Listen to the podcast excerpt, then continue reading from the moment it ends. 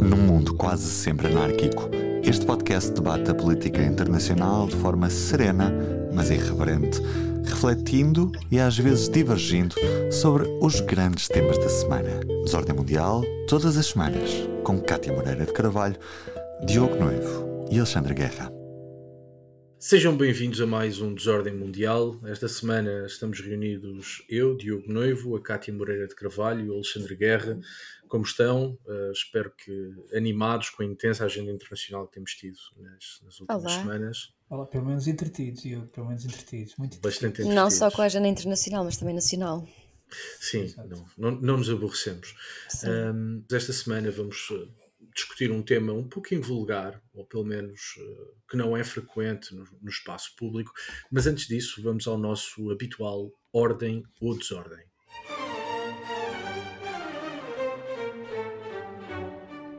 Kátia, ordem ou desordem esta semana? Olha, eu trago desordem. Eu vou falar do. Hoje venho falar do Paquistão, que está está numa crise política e económica, o que não é anormal, mas desta vez parece ser muito mais intensa e com condições para se tornar permanente. No dia 9 de maio, uh, o antigo primeiro-ministro Imran Khan foi preso por alegados crimes de corrupção. No entanto, a sua detenção foi declarada ilegal. Só para dar um bocadinho de contexto, Imran Khan era um jogador de cricket bastante famoso na, no Paquistão. Ele foi líder do partido Movimento Paquistanês para a Justiça, acho que deve ser esta a tradução para português. Um, ele via-se como um bastião contra a corrupção e era frequente ouvi-lo falar contra o sistema, ou seja, com declarações anti-sistema.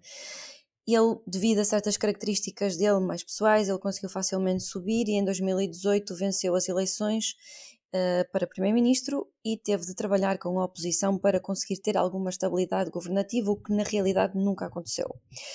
Ele tinha um programa reformador para o país, uh, com base naquelas ideias que ele tinha, antissistema, anticorrupção, e uma dessas ideias, uma dessas reformas, passava por interferir com as Forças Armadas, o que não agradou aos militares, que consideraram isto pisar uma linha vermelha.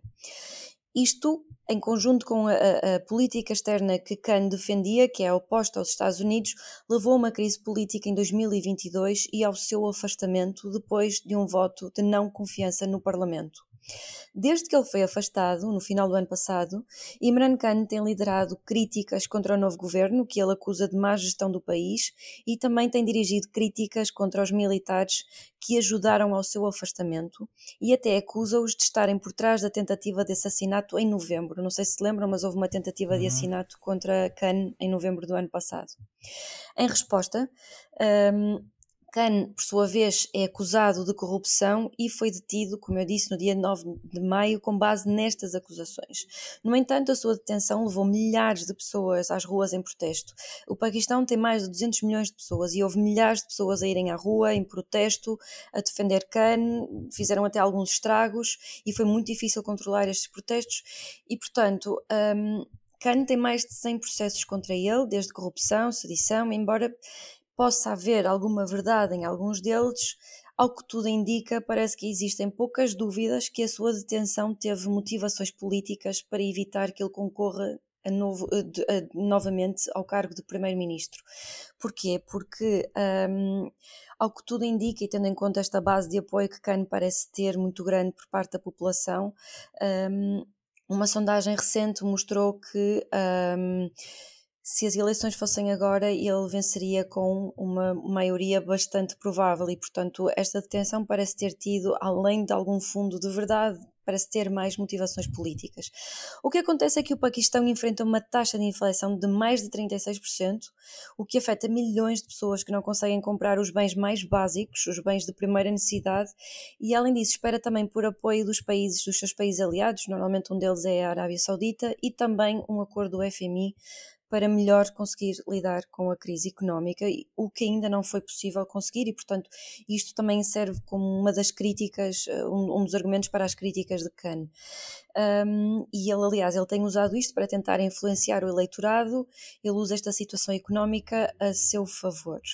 Portanto, Paquistão, uh, além de, enfim, de, de, de, ser relativamente normal ouvirmos falar de problemas associados ao Paquistão, quer sejam problemas sociais, económicos ou, ou de, outro, de outra ordem.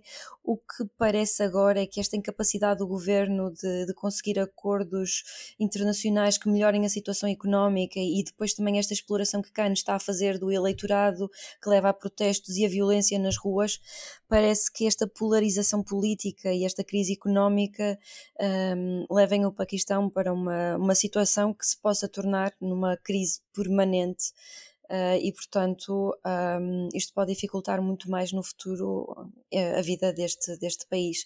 Acho que certamente no futuro vamos voltar aqui a este tema. E como se esses problemas não bastassem, ainda tem como vizinho o Afeganistão uh, sob batuta dos Talibã. Alexandre, e esta semana tu, mais ordem, mais desordem? Uh, um pouco mais de ordem. Uh, em África foi alcançado um acordo histórico.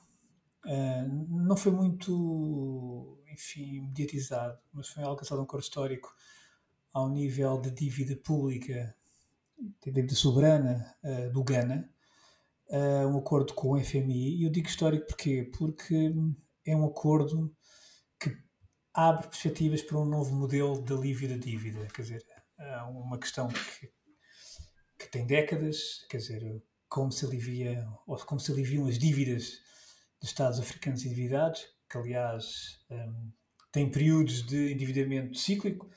Nos anos 80 e 90 foi um período muito complicado para vários países africanos que atravessaram momentos muito complicados de endividamento, depois novamente nos anos 2000, e agora novamente está-se a assistir a um, a um endividamento que uh, é também gravado com o aumento do custo do serviço da dívida, da dívida externa.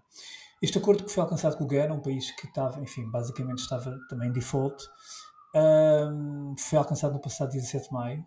No fundo, estamos a falar de um pacote, de, de, de, de um, enfim, um bailout do FMI no valor de 3 mil milhões, cuja primeira tranche, 600 milhões, será disponibilizado nos próximos dias. E como é que foi possível chegar a este acordo? Uh, e aqui é que está também a inovação deste, deste modelo, foi porque foi conseguido, foi alcançado um acordo, enfim, com vários parceiros, nomeadamente com criadores bilaterais, onde a China parece destacada, sendo a China hoje em dia um dos grandes criadores bilaterais dos países africanos. Uh, também um acordo com o Clube de Paris, portanto, que é um, um fundo é um clube que agrega uma série de entidades de países criadores, precisamente de países africanos. E o que é que este, este acordo contempla? Contempla que estes países uh, assumam perdas uh, caso uh, o Ghana entre em cumprimento com o FMI. Portanto, ao mesmo tempo, o Banco Mundial comprometeu-se a dar mais garantias portanto, sobre, este, sobre este acordo, portanto, firmado com o FMI, e comprometeu-se também a financiar empréstimos a taxas de juro mais baixas. Ora, este é um acordo particularmente importante, numa altura em que, uh, como eu há pouco disse, uh, os Estados, há alguns Estados africanos que estão muito, uh, enfim, estão muito sufocados com a dívida, sobretudo com o aumento do custo da dívida, do, do serviço da dívida. Neste momento, os indicadores que existem, em média, portanto, 17% daquilo que são as receitas do governo são para pagar dívida, portanto, em média, é o valor mais alto desde 1999 e um, espera-se que no, enfim, no próximo mês também a Zâmbia possa alcançar um acordo com o FMI. A Zâmbia que em 2020, se não estou em erro, entrou em default, portanto um país também altamente endividado. Um, e eu queria também chamar a atenção que finalmente descobri uns números, e há uns números já disponibilizados, que aliás foram citados pela Economist, mas já os tinha lido noutro sítio, penso que foram, foram números que foram conseguidos pela Universidade Americana, em que referem que entre 2000 e 2020 a China emprestou uh, cerca de 160 mil milhões de dólares aos países africanos. É o valor uh, que neste momento existe disponibilizado, 160 mil milhões de dólares aos países africanos entre 2000 e 2020. A China efetivamente tem sido o principal financiador de muitos países africanos. é preciso notar que a China, em muitas alturas, foi o único país que surgiu a financiar países que precisavam desse, desse financiamento a construir escolas, estradas e outras infraestruturas, quando mais nenhum outro país o queria fazer. Mas, por outro lado, isto também criou uma enorme dependência de alguns países africanos perante aquilo que é digamos, a capacidade criadora uh, da China. E, portanto, qualquer acordo neste momento que surja no âmbito da livre dívida tem sempre passado pela China, visto que a China é enfim, um dos maiores criadores e financiadores, uh, portanto, de países africanos. E por isso uh, eu trago aqui este, este, este, esta notícia, porque me parece que pode ser um caminho interessante para se começar a, a, olhar para aquilo que é o endividamento excessivo de, de, de alguns países africanos, sendo que não estamos a falar de todos, estamos a falar sobretudo de alguns países que estão realmente altamente endividados e que, que, e que cada vez mais, com o aumento do custo de serviço da dívida, é canalizado cada vez mais dinheiro para pagar essa dívida, ao mesmo tempo que é desviado de questões básicas como a saúde, como o saneamento, como obras em escolas, etc. E, portanto, pode ser um passo importante naquilo que é, uh, nova, novas fórmulas e modelos para uh, a famosa questão e a eterna questão do alívio da dívida. Não direi perdão, não é isso que estamos a falar, mas estamos a falar de alívios da dívida e de rescalonamento das dívidas de, portanto, de países, países africanos. Países africanos, neste caso. Muito bem. Eu esta semana trago ordem e volto à nossa conversa da semana passada. Houve hum, eleições em Espanha, eleições municipais e autonómicas. Todas as sondagens, com exceção de uma, uh, davam uma vantagem clara ao Partido Popular. E os resultados, de facto, mostraram uma vitória do Partido Popular de centro-direita, mas a vitória foi muito maior do que qualquer uh, sondagem uh, tinha previamente indicado. Um, o Partido Socialista entrou nas eleições com 10 de 12 comunidades autónomas que foram votos, saiu com 3. O Partido Popular uh, não só tem muitas mais comunidades autónomas agora, como também no plano municipal teve resultados muito interessantes. Por exemplo, todas as capitais de província da Andaluzia, que são uma região tipicamente de esquerda, são agora do Partido Popular. E, portanto, um, há uma vitória do centro-direita, uma derrota uh, não só do centro-esquerda, mas da esquerda radical também, porque o partido Unidas Podemos, que está numa coligação com o Partido Socialista no governo nacional, Unidas Podemos tem também um péssimo resultado e torna-se irrelevante uh, nos planos municipal e autonómico. E como o primeiro-ministro Pedro Sánchez, socialista, entendeu fazer destas eleições uma espécie de exame de teste ao governo, um, a semana começou com Pedro Sánchez a anunciar eleições legislativas antecipadas em Espanha.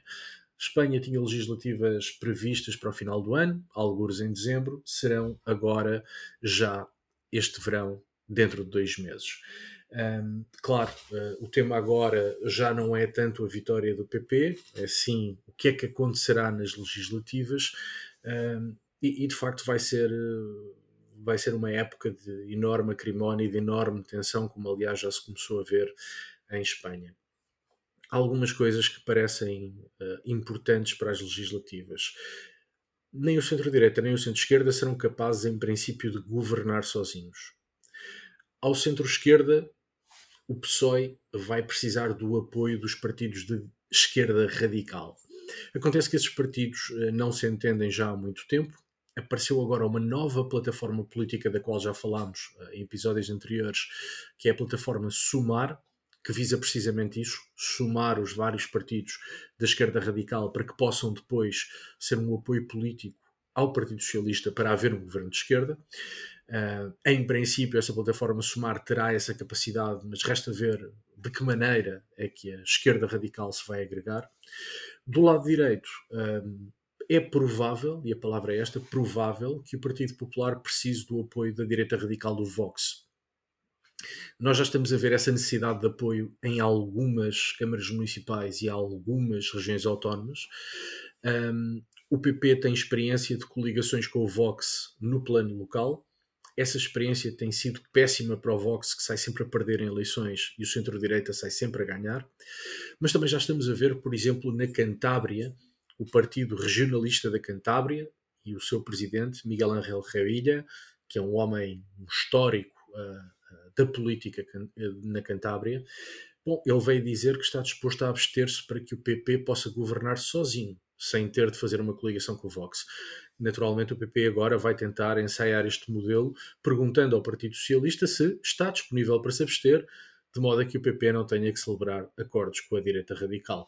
Suspeito, suspeito que os socialistas tudo farão para empurrar o centro-direita para as mãos da direita radical, porque esse vai ser um argumento de campanha, está na cara que Pedro Sánchez e o Partido Socialista vão agitar o fantasma do fascismo como um, um tema central de campanha. Portanto, que seja pelas coligações, seja pelo próprio contexto da política espanhola neste momento, uh, da qual já falámos longamente na semana passada, esperam-se dois meses intensos uh, até às legislativas, uh, das quais falaremos aqui também, naturalmente. Mas há algum sinal de ordem nisto, na medida em que as, as eleições locais mostram uma viragem de ciclo e parece-me que há talvez esteja arriscado demasiado, mas parece-me que há uma viragem de ciclo político um, e que há um conjunto de fatores em Espanha.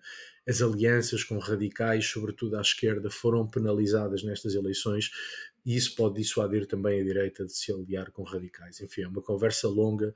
Para já deixo apenas nota do resultado das eleições uh, locais em Espanha e de que temos muito assunto interessante agora para as legislativas. Deixa-me fazer-te uma pergunta, que é... Claro. Porque eu não...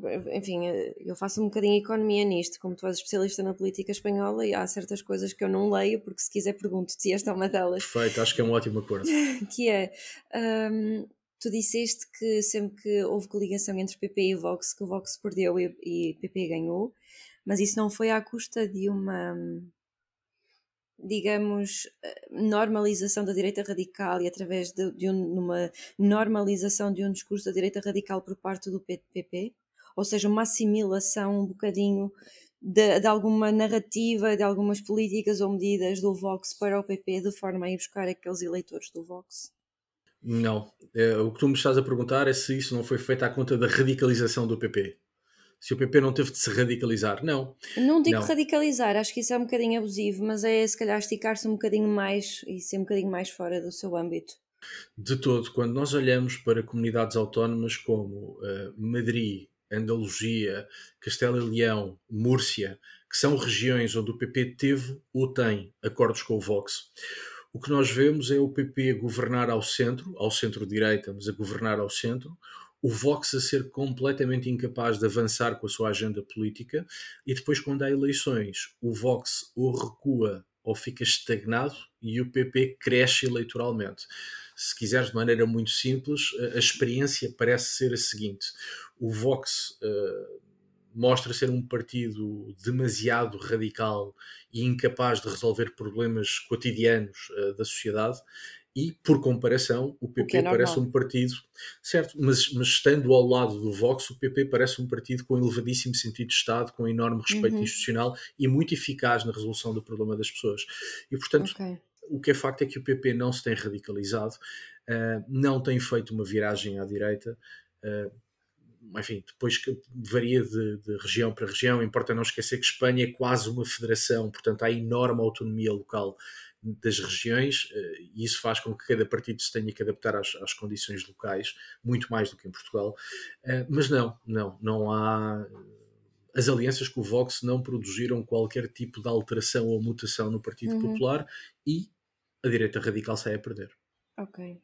Era essa a minha questão. Obrigada. Veremos se assim continua ou se isto uh, serve de alguma coisa no plano nacional. E pronto, Passamos então ao nosso tema da semana. Order! Order! Ponto de ordem, vamos falar num assunto invulgar. Eh, nós, quando falamos em estupefacientes em Portugal, falamos quase sempre, e felizmente nos últimos anos, de forma positiva. As políticas públicas portuguesas um, ehm, para o consumo de estupefacientes e para as pessoas que têm adição a estupefacientes são, em regra, apresentados como um exemplo europeu uh, se não mesmo um exemplo mundial. Acontece que nos últimos tempos temos tido notícias bastante negativas um, ehm, sobre uh, estupefacientes, nomeadamente no que diz respeito ao tráfico internacional.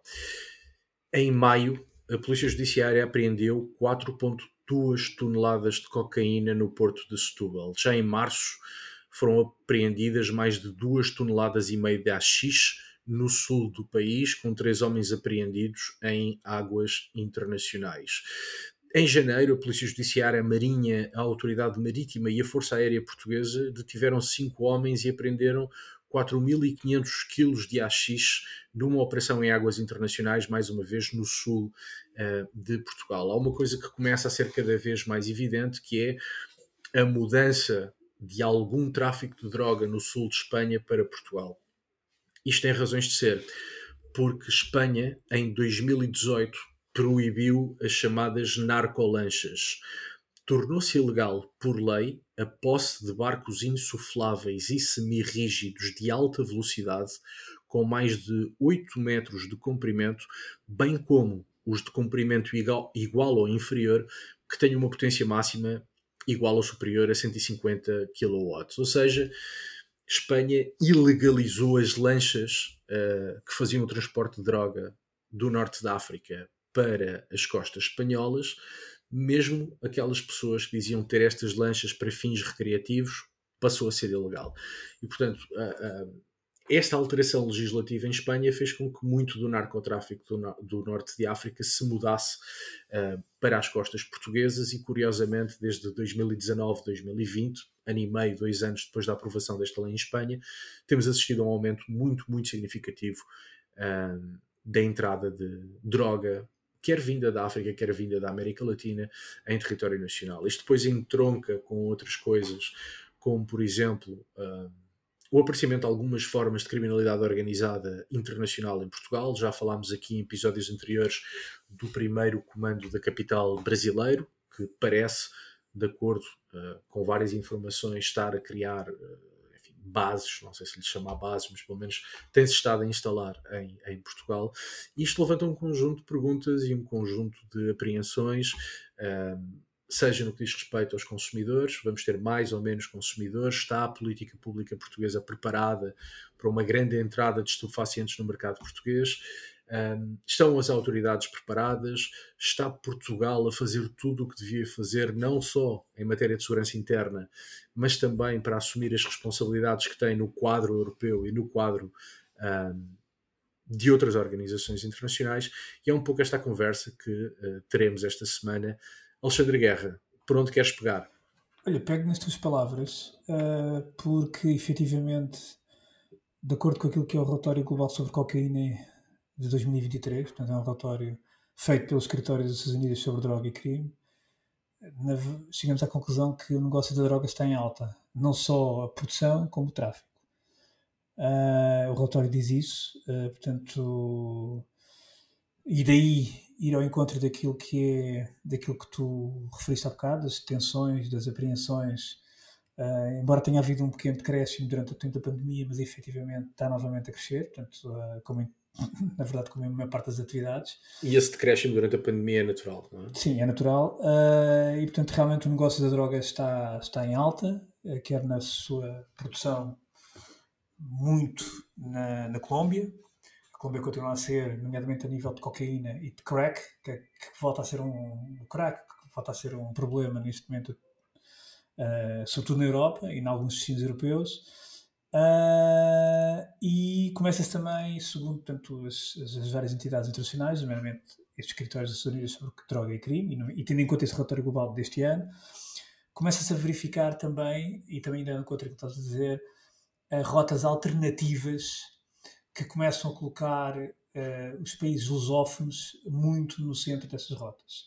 Neste momento, o que é identificado pelas Nações Unidas é que a Colômbia é ponto de, de, de, produção de droga, mas efetivamente já não é um ponto de escoamento, ou seja, não é um ponto de escoamento direto. Uh, começa por surgem vários países portanto, intermediários e que depois Sobretudo na África, ou, um, na África Ocidental, não é? certo, no Golfo da Guiné disso, e noutros sítios. Quem, o, o, país neste momento que está, enfim, a exportar muita droga, portanto, do outro lado do Atlântico é o Brasil, precisamente, tendo o PCC, portanto, o primeiro comando que tu referiste, sendo uma entidade que é identificada como uma, entidade que está muito presente naquilo que é esse negócio de portanto, exportação da droga a partir do Brasil. E depois, a partir do Brasil, de facto, há, há algumas rotas que são identificadas, uh, umas que vão diretamente para, para o Golfo da Guiné, portanto, depois já lá vamos mais à frente, portanto, falando na Guiné-Bissau, mesmo outros países, e também Angola, e depois há outra rota que vai, enfim, que vai para o outro lado do Índico e que passa também por Moçambique, e daí este relatório portanto, sobre, de, de, sobre global sobre a cocaína de 2023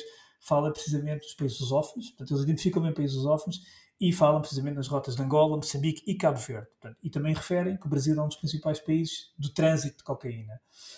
É também interessante. Uh, Portanto, perceber... o, mundo, o mundo lusófono é alta.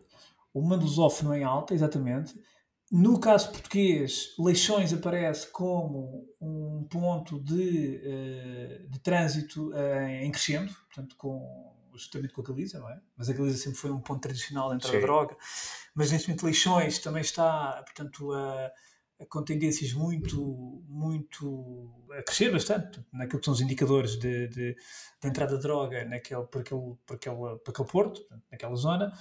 Um, e, portanto é preciso ver aqui realmente uh, estar atento a este fenómeno, porque um, países lusófonos, Portugal, uh, começam, uh, são hoje, não sendo um fenómeno novo, nomeadamente a questão da Guiné-Bissau, mas é, claramente percebes que há aqui um alastramento a vários países lusófonos, identificados neste relatório, e também Portugal continental, nomeadamente via eleições, uh, estão a ter um papel uh, importante naquilo que é a rota, portanto, as rotas atuais do, do tráfico do narcotráfico. de cocaína. Sim, é. Recordo-me que há uns anos, uns anos longos já, que a, a, droga que vinha na América Latina, que vinha da América Latina para uh, o Golfo da Guiné, depois era transportada até ao Mediterrâneo por uma filial da Al-Qaeda, Al-Qaeda no Maghreb Islâmico, que antes de se chamar Al-Qaeda estava profundamente envolvida em vários tráficos, nomeadamente no tráfico de tabaco uh, e não só, uh, e que a segurança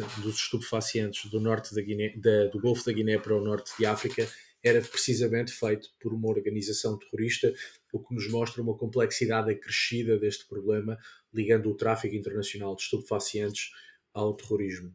Kátia, este Ainda assunto. Bem Diz, diz, diz. Nisso. Ainda bem que falaste nisso. Eu não vou falar em exclusivo do terrorismo, hum. mas uh, o Alexandre referiu o aumento da produção e do tráfico de, de cocaína, mas isto reflete-se nos consumos e, portanto, o consumo de cocaína a nível mundial tem vindo a aumentar, também aqui em Portugal, através de uhum. análises que foram feitas às, às, às está-me a falhar a palavra, mas Água na, nas, nas, estações, exatamente, nas estações de tratamento das águas residuais, portanto isso também, a, a cocaína tem vindo também a, a aumentar o seu consumo, mas eu disse que ainda bem que tocaste nesse ponto, porque não só, não só o terrorismo, mas em, o, o negócio do tráfico de droga normalmente floresce sempre em situações de conflito e em situações de guerra, Alguns estudos mostraram que, por exemplo, a seguir ao conflito da Síria ter hum, ou seja, a percentagem de pessoas que utilizava drogas antes do conflito na Síria e depois do conflito da Síria, se bem até que ponto é que nós podemos dizer que ele já terminou, não é? Mas aumentou muito, assim como também aumentou o tráfico. E nestas alturas de maior uh, conflito, de maior caos social, aquilo que parece acontecer e que os estudos e os dados do terreno mostram é que um, novas rotas normalmente são uh, exploradas e uh, o negócio da droga não parece uh, considerar as guerras e os conflitos um risco a este negócio portanto, eles normalmente florescem, até porque as pessoas que vivem de perto estes conflitos uh, tendem a utilizar mais drogas durante os cenários de conflito e de guerra. E isto leva-me para o caso da Ucrânia que é uh, a Ucrânia já era um dos maiores, um, um, dos países europeus com que mais laboratórios tinha de fabrico de drogas sintéticas, além de outros, de outros consumos, e também é um dos países europeus que mais pessoas uh, sofrem, por exemplo, de hepatite e de VIH como consequência da utilização de drogas. Uh, e agora, portanto, para a, a UNODC, como o Alexandre referiu, que é o Gabinete para as Drogas e para o Crime das Nações Unidas, uma grande preocupação é mesmo esta durante o conflito, da guerra, o conflito e a guerra na Ucrânia, que é mesmo este, que é um, está a ser difícil controlar o negócio, o tráfico da droga na Ucrânia, um, é porque lá está, existe guerra e portanto é muito difícil fazer esta monitorização. Se seguirmos a tendência que tem vindo a acontecer noutros países, o consumo deve estar a aumentar e deve estar a aumentar exponencialmente e também a produção. Além disso, eh, uma das rotas que, há, que é a rota dos Balcãs, também parece estar a beneficiar com o Sim. conflito na Ucrânia e, portanto, também isso é problemático. A Roménia e a é Bulgária estão a servir de rotas alternativas, eh, precisamente hum. por causa da guerra, exatamente. Exatamente, e, portanto, isto parece ser um uma das outras, uma das várias consequências do, do conflito uh, da guerra na Ucrânia que se deve prestar atenção e que se deve se calhar uh, falar mais vezes porque uh, muitas das drogas que são utilizadas em conflitos são opioides justamente para tentar amenizar um bocadinho a dor sofrida pelas vítimas porque existe escassez de medicamentos e portanto os opioides podem fazer um bocadinho essa vez. E isto tem um grande potencial de adição porque a heroína por exemplo um, faz com que as pessoas que a consomem que ganhem uma tolerância de uma forma muito rápida e, portanto, são precisas doses cada vez maiores. E acontece o mesmo para o fentanil, que é uma droga, é um opioide sintético, que é um Sim. medicamento, mas que tem vindo a ser cada vez mais uh, traficado. É um problema muito grande nos Estados Unidos, mas também é um, um problema noutros países e portanto existe muito este problema que também acho que é preciso olhar para é, ele. E é curioso que tu fales nisso, Kátia, porque eh, nós temos um, um, exemplo histórico precisamente sobre isso que tu falaste, que foi no Vietnã. Hum. Uh, ou seja, o, durante a guerra do Vietnã, quer dizer, o consumo de drogas a dois níveis foi, foi muito importante, quer dizer, foi, teve um impacto muito importante. Por um lado, foi aquilo que era a prescrição dada aos soldados numa lógica uhum. de performance, que, que enfim, veio-se a perceber que durante alguns nos anos 60 foi, eram dadas vitaminas, estimulantes, para tornar o soldado mais agressivo e em estado de alerta. Isso era um ponto daquilo que foi um, um programa, digamos, de, de, quer dizer, implementado pelo próprio governo, mas depois havia o outro lado, que era aquilo que a Cátia estava a dizer, que era o consumo de drogas com caráter mais de, de distração ou de, que tinha a ver com a heroína, tinha uhum. opioides, portanto, com a, com a heroína, com a morfina, por exemplo, ou com o fentanil, já na altura do Vietnã. São depressores uh, do, do sistema nervoso que ajudam a amenizar a dor. Exa exatamente. E, e portanto, a guerra do Vietnã, aliás, é, é, curioso que eu li no, na, na Atlântico, um filósofo britânico, ele dizia que era, foi a primeira guerra onde houve uma intersecção entre aquilo que é, é, é a, farmaco, a, farmacologia e a tecnologia da violência. Portanto, é engraçado. Diz Desculpa, isso. É engraçado tu referires isso, porque o problema em Portugal das drogas, eh, provavelmente os nossos ouvintes não sabem porque isto não é muito público, mas eu tenho vários anos de terreno nesta área e tive formação também. E o problema do, em Portugal das drogas começou justamente a seguir ao 25 de Abril, quando vieram os é militares verdade. portugueses, em que lá consumiam vários tipos de drogas e, portanto, isto causou um problema gravíssimo aqui em Portugal, Sim. que depois levou a à despenalização das drogas, mas foi justamente também num contexto de guerra, num contexto. É, mas é curioso, porque uh, isso nos Estados Unidos, a questão da droga do Vietnã, a determinada altura, uh, houve dois uh, congressistas, se não estou em erro, que foram ao Vietnã na altura e que, uh, na visita às tropas, e que lançaram um número que, quando regressaram aos Estados Unidos, ou não sei se já foi lá, não, quer dizer, não tenho agora isso presente, mas que cerca de 15% dos soldados estavam addicted, estavam, portanto, viciados em droga. E isto lançou alertas na, enfim, na comunidade política, que levou, aliás, uhum. o próprio Nixon, em 1961, a iniciar a sua famosa guerra às drogas. Portanto, o Nixon foi o grande iniciador daquilo que depois trouxe o combate de guerra às drogas, uhum. que vários presidentes, enfim. E nesse combate, uh, Nixon, uh, no fundo, identificou o abuso das drogas como o problema número um da saúde pública dos Estados Unidos. Uh, portanto, e, na altura, havia realmente a percepção que havia um problema grave de adição de, de, todos os soldados que realmente regressavam do, enfim, da guerra do Vietnã.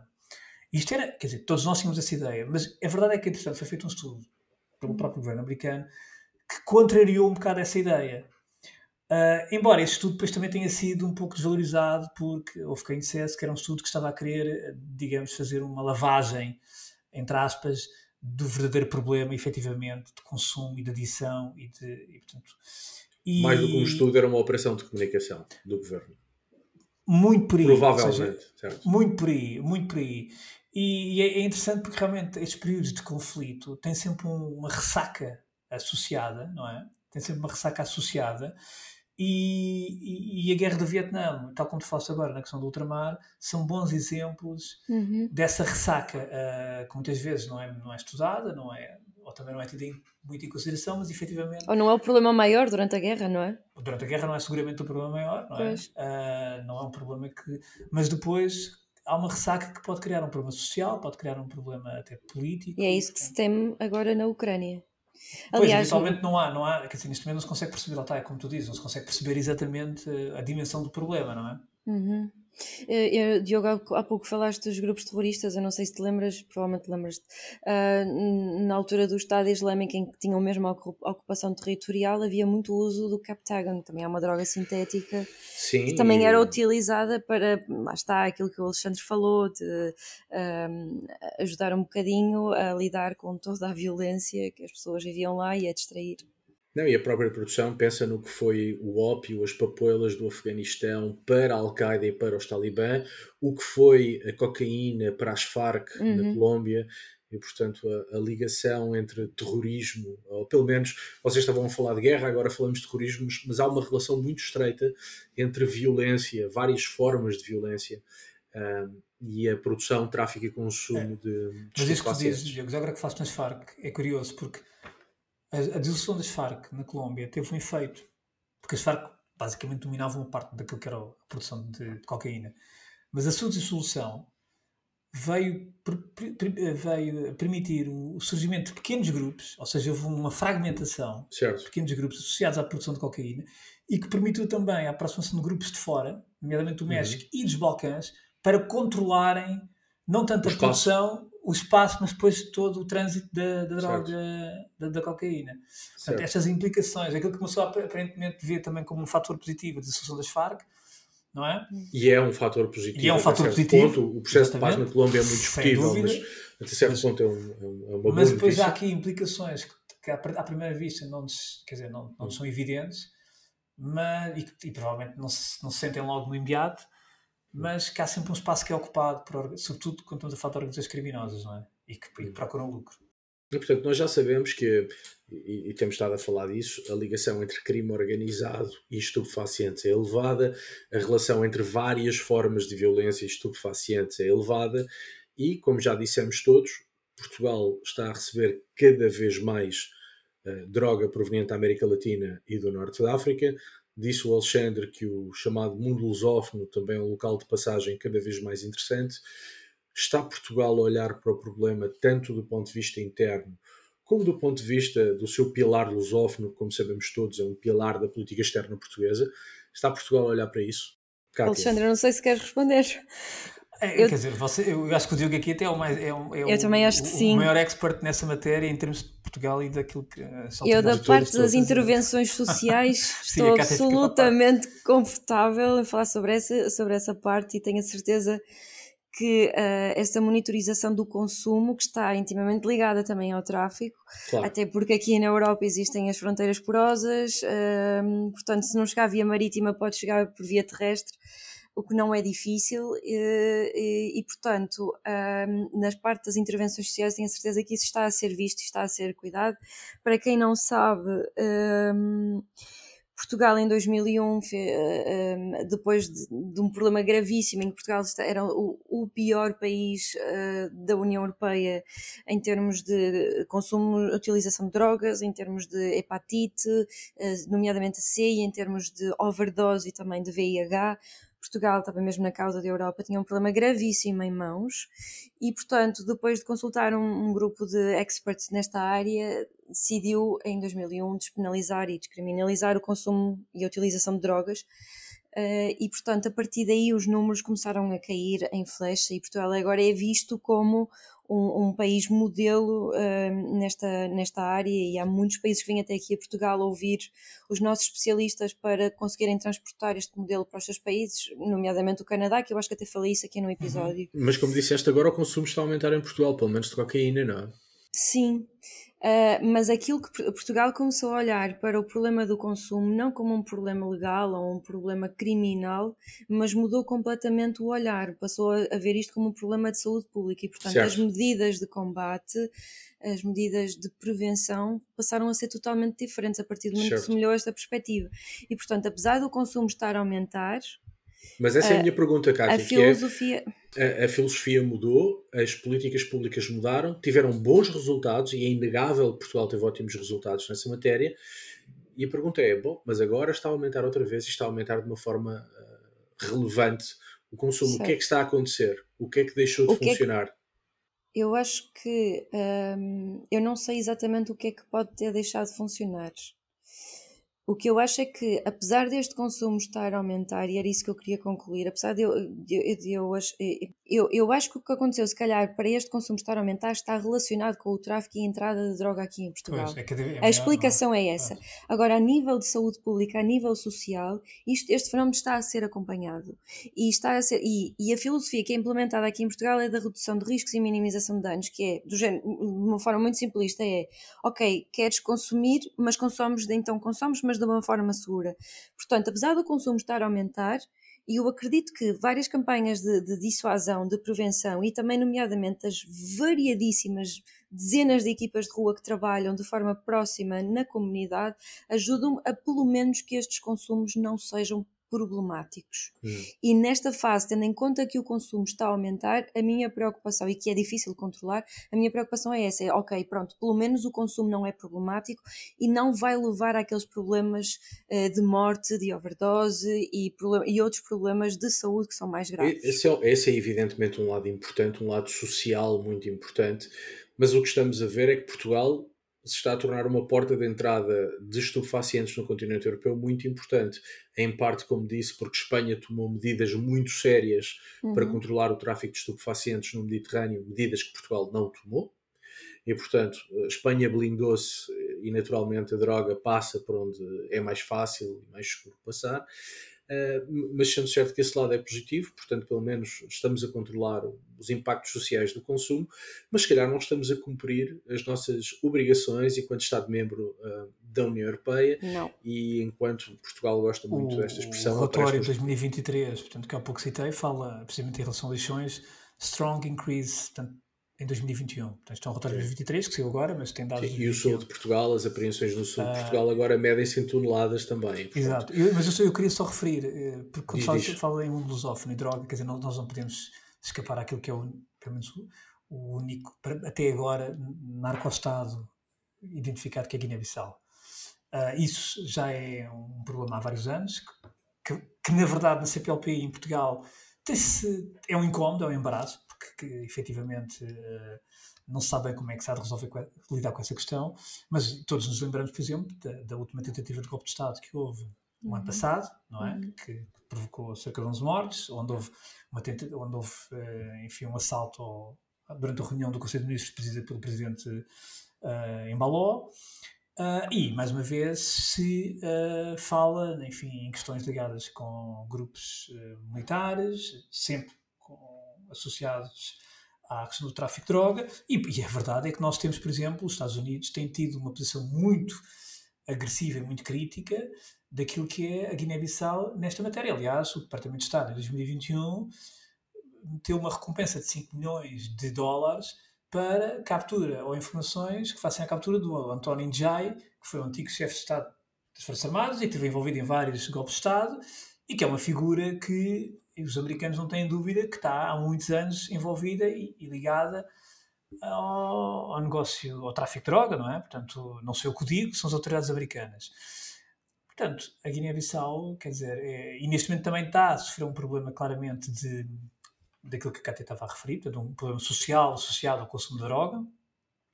Obviamente que a Guiné-Bissau não tem estruturas que nós temos, nem os programas de prevenção, nem ataque à questão.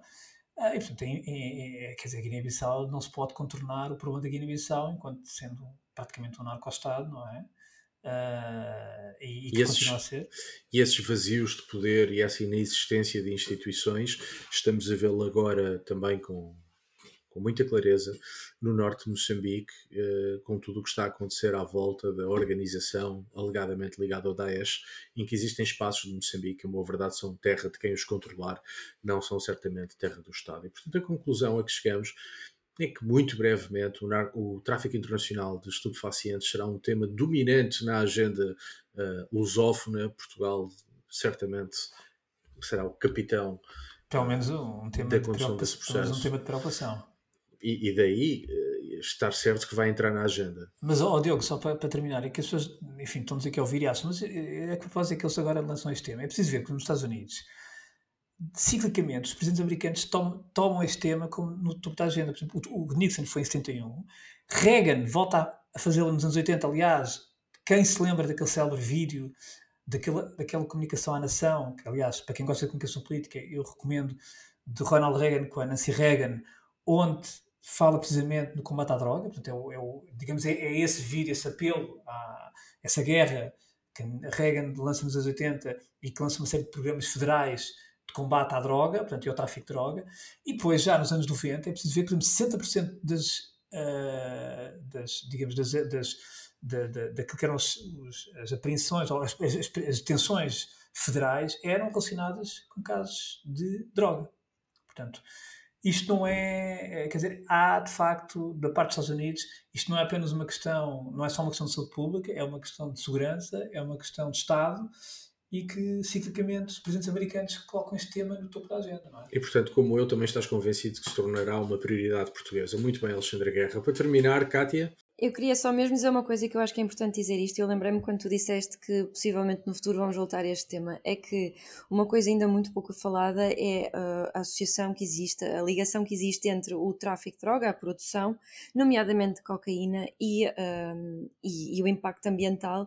É que para se produzir a cocaína e, e outras substâncias existe, existe um impacto ambiental não só nos químicos que são utilizados, mas no caso da cocaína tem implicações muito grandes ao nível da desflorestação e, uh, e portanto isso também está a ter um grande impacto, sobretudo nos países da América Latina e vai continuar a ter. Portanto, o tema é prioritário em vários níveis e será certamente para nós uh, no futuro próximo. Com isto passamos às nossas despedidas, isto é, ao nosso Sem Fronteiras.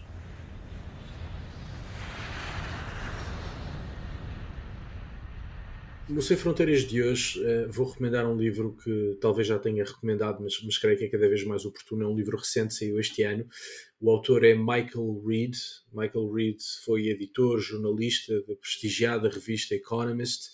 Uh, foi correspondente da Economist durante muito tempo em Espanha e acaba de publicar um livro magnífico sobre Espanha, intitulado precisamente Spain: The Trials and Triumphs of a Modern European State é um livro sobre a história recente uh, de Espanha, sobre a história política, económica, social recente de Espanha. Dá um contexto perfeito, bastante abrangente, uh, daquilo que também acaba por estar em jogo nas próximas eleições uh, legislativas. Michael Reed é, é bastante feliz, do meu ponto de vista, a acabar com alguns mitos sobre Espanha, como por exemplo achar que a guerra civil espanhola determina tudo o que se passa hoje em Espanha, ou achar que o franquismo ainda é um assunto uh, importante uh, para parte importante da direita espanhola. Enfim, Michael Reed trata um conjunto de temas que normalmente estão na agenda mediática, mas que nunca são cabalmente explicados. E portanto, a minha sugestão será o livro, ou é o livro, do jornalista Michael Reed sobre Espanha. Alexandre Guerra, esta semana com o que é que te despedes? Tráfico. Muito bem. Despedir com tráfico. Uh, mais a sério, vamos despedir com o filme Traffic, de 2000. É um filme fabuloso do Steven Soderbergh. Eu sou é um grande filme, sim, senhor. É um grande filme, para quem conhece. There are a lot of interests in this town. FBI, CIA, DEA, ATF, IRS. Right now, they're scared of you. I know everyone that you're going to meet. I know what they want and why. Anything else?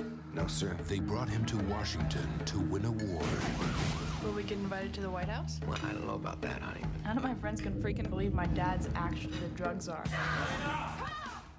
É, foi um filme bastante bem recebido pela crítica. É um filme que tem Michael Douglas, Don Cheadle, Benicio del Toro, que faz um papel espetacular de agente de polícia no México uh, Catherine Zeta-Jones, Dennis Quaid, e é um filme em que o, New York Times, na sua crítica, dizia que, que, que, retrata heróis isolados nas suas trincheiras. E, efetivamente é um filme que tem vários personagens, desde polícias, a Ministério Público, mas que cada um desempenha o seu papel no combate à droga. E, aliás, até há uns que depois têm problemas com, esse, com a questão da droga. E quer é do lado dos Estados Unidos, quer é do lado do México. E, e, este filme realmente está muito bem feito. Está um filme, é. enfim, com uma cor magnífica, uma realização magnífica. A Soderbergh. E, portanto, eu recomendo vivamente este filme. Porque é um filme, é um filme que não vejo há muitos anos e é um grande, grande filme. Que é um filme já tem 23 anos, uma pessoa Sério? passa. É verdade, 2000, estamos em 2023, exatamente. É verdade. E é curioso que eu descobri isto é que eu não sabia, Diogo. Sabes que este filme é ins- inspirado numa série britânica de Não fazia 1989 chamada Traffic, exatamente, precisamente sobre o tráfico de droga, da droga que vinha do Afeganistão, Paquistão para, para, para o Reino Unido. E- Portanto, é- vocês exato. estão-se a sentir velhos, não é? Não, Eu e, sou e esta, e série foi uma série de seis episódios e, e, curiosamente esta série britânica original de 89, onde se inspirou-se de Soderbergh, está disponível no YouTube os seis episódios que eu tive a reparar. E portanto é uma coisa que eu por acaso também quero ir ver. Mas, Bom, eh, tenho é entretenimento interessante. para o resto da semana. Mas eu de qualquer maneira este aqui Traffic, portanto o filme 2000 de Soderbergh, Steven Soderbergh, porque é um filme de facto magnífico sobre a questão de droga, do tráfico de droga, nomeadamente entre os Estados Unidos e o México, ou o México e os Estados Unidos. Grande sugestão. Então, depois do meu livro, do filme do Alexandre, vamos à música com a Kátia, certo? Certo, eu despeço-me com o novo single dos Depeche Mode eh, do álbum Memento Mori. O single chama-se Wagging Tongue. Eh, este, este álbum, eh, Memento Mori, ele, ele foi, foi produzido após o teclista Andy Fletcher ter morrido e, portanto, o, o álbum é um bocadinho sombrio, até o próprio nome chama-se Memento Mori, que é qualquer coisa como nós lembrarmos de que somos mortais. E o próprio. latim, sim. Sim, e o próprio uh, videoclipe desta, deste single também é um bocadinho sombrio, tem até a participação dos outros dois membros dos Depeche Mode, um, Martin Gore e Dave Gann, e portanto um, mostra, enfim, uma relação tensa entre um casal, uh, que a única forma que tem de comunicar é debaixo de água, e portanto, não vou ser spoiler, mas eu gosto muito de Depeche Mode um, e gosto muito deste single que eles lançaram, e, uh, e então esta é a minha recomendação desta semana. I won't be offended if I'm left across the great divide. Believe me, they will follow just to watch another angel die. Olha, eu por menos pensei que fosse sugerir o cocaine do Eric Clapton. Pronto. Não, não, não, não vou dizer aqui Mas é uma, é uma publicamente. excelente sugestão, é uma excelente sugestão. não é vou dizer aqui publicamente que não conheço Cocaine de Eric Clapton.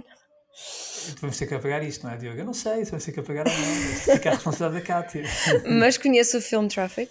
Na, na ah, isso já não é bom. Ah, não, isso Já ganhei pontos. E na verdade o cocaine não é de Eric Vários Clapton, é pontos. É do J.J. Cale, mas o Eric Clapton é que... Talvez, então ainda pior. Muito, muito Não, pior. não, mas conhecendo o Traffic tem já vários pontos. Já, pronto, sim, já pronto, já vou embora descansada. E com esta nota nos despedimos. hum, até para a semana. Até, para a semana. Beijinhos e abraços. Deus.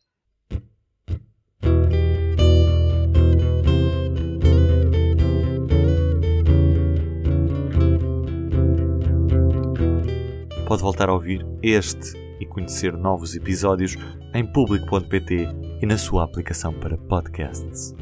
O público fica no ouvido.